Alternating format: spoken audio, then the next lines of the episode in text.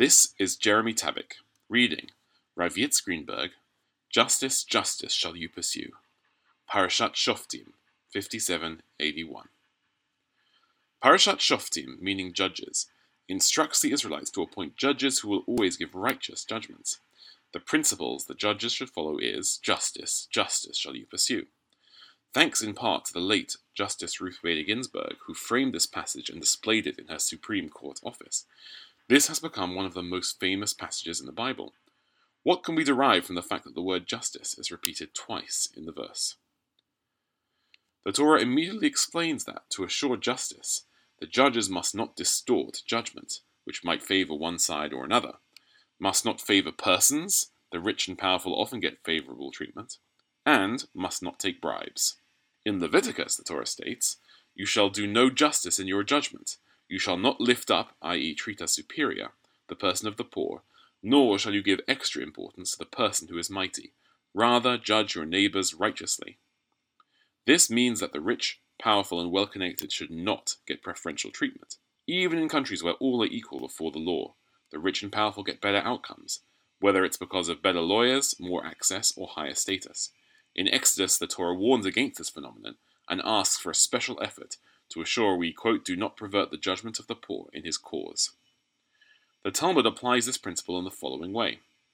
If a poor person sues a rich person, or vice versa, the rich person cannot appear in court in clothes that are manifestly more dignified or impressive than those of the poor litigant. Either the rich person must enable the poor person to dress better, or he must dress down, lest the poor litigant be weakened by his manifest inferiority in dress, or the judge be affected by the imbalance to take the wealthy person's statements more seriously. Similarly, the prophet Isaiah counts as one of the hallmarks of the Messianic age that the Messiah, quote, will judge the poor justly and decide with equity for the meek of the earth. Is avoiding favoritism and being neutral in judgment enough by itself to assure justice? Clearly, no. If there is a significant imbalance in wealth or power between two litigants, then justice must reflect in some way the greater need of the needy one. In this vein, the Talmud tells the story of Rabbah, son of Rav Huna. Some porters broke his barrels of wine after he had hired them to transport them, so he took their cloaks as payment for the lost wine. They complained to Rav. Rav told Rabbah to give them their cloaks back, ruling that, given their limited means, he should restore their cloaks which they needed.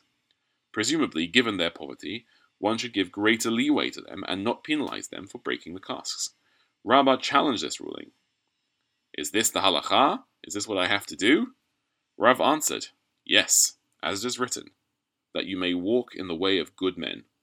The porters then said to Rav, We are poor people and we toiled all day. We are hungry and have nothing to buy food.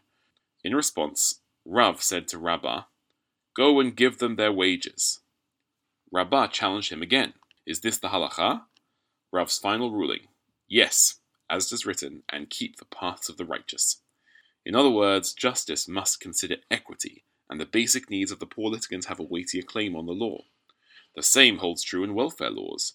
In the commandment to give tzedakah, the Torah says, quote, You shall grant him what he needs that he lacks. The oral law applies this principle that the welfare tzedakah grant preserves the dignity of the needy person, including special grants, if needed, to maintain his or her sense of dignity and self respect. Thus, the Torah and Jewish tradition allow for affirmative action or extra benefits based on the deprivation level of the person. In such a case, exact equal treatment would not constitute justice, for it would leave the poor person without basic life needs. Is there no limit to this special treatment of the poor? There is. If the judge is tempted to say, the poor person needs it more, so, even though she is guilty, I shall absolve her. Or if he is the plaintiff, I will award the case to him unjustly, this goes too far and is a perversion of justice. At the same time, I am sensitive to the risk that, under pressure to do justice, we may come to favor the poor in his cause, that is, to become too automatic in favoring those who are otherwise oppressed, regardless of the facts in a given case. Whenever it becomes the case that the justice system no longer makes judgments or partial judgments on the claims of one side, then justice for all is endangered the justice system might come to be itself at risk in the opposite direction from its historic danger. If the justice system goes, then all will suffer, including the needy and the deprived, for whose sake it was proposed that the system of justice be set aside. We must continue and improve the system of assessment, applying it even to the noble causes of fighting poverty or racism. Policies that give equity to African Americans and help overcome systemic racism, including negotiated divisions of the national economic pie based on a democratic consensus of the total community, are desperately needed and overdue. At the same time, this justice must integrate due process for all. Affirmative action, a powerful medicine, must be administered with controls and a process of integrity, lest it poison the patients as well as their relationships with the rest of society.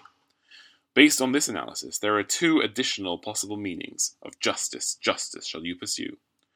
One is that justice should include equity, and second, that society must pursue justice justly, strengthening and not undermining the principles of justice for all. The system of law and legislation, which has some objective and fair process, should not be undermined for a cause, no matter how noble. Shabbat Shalom.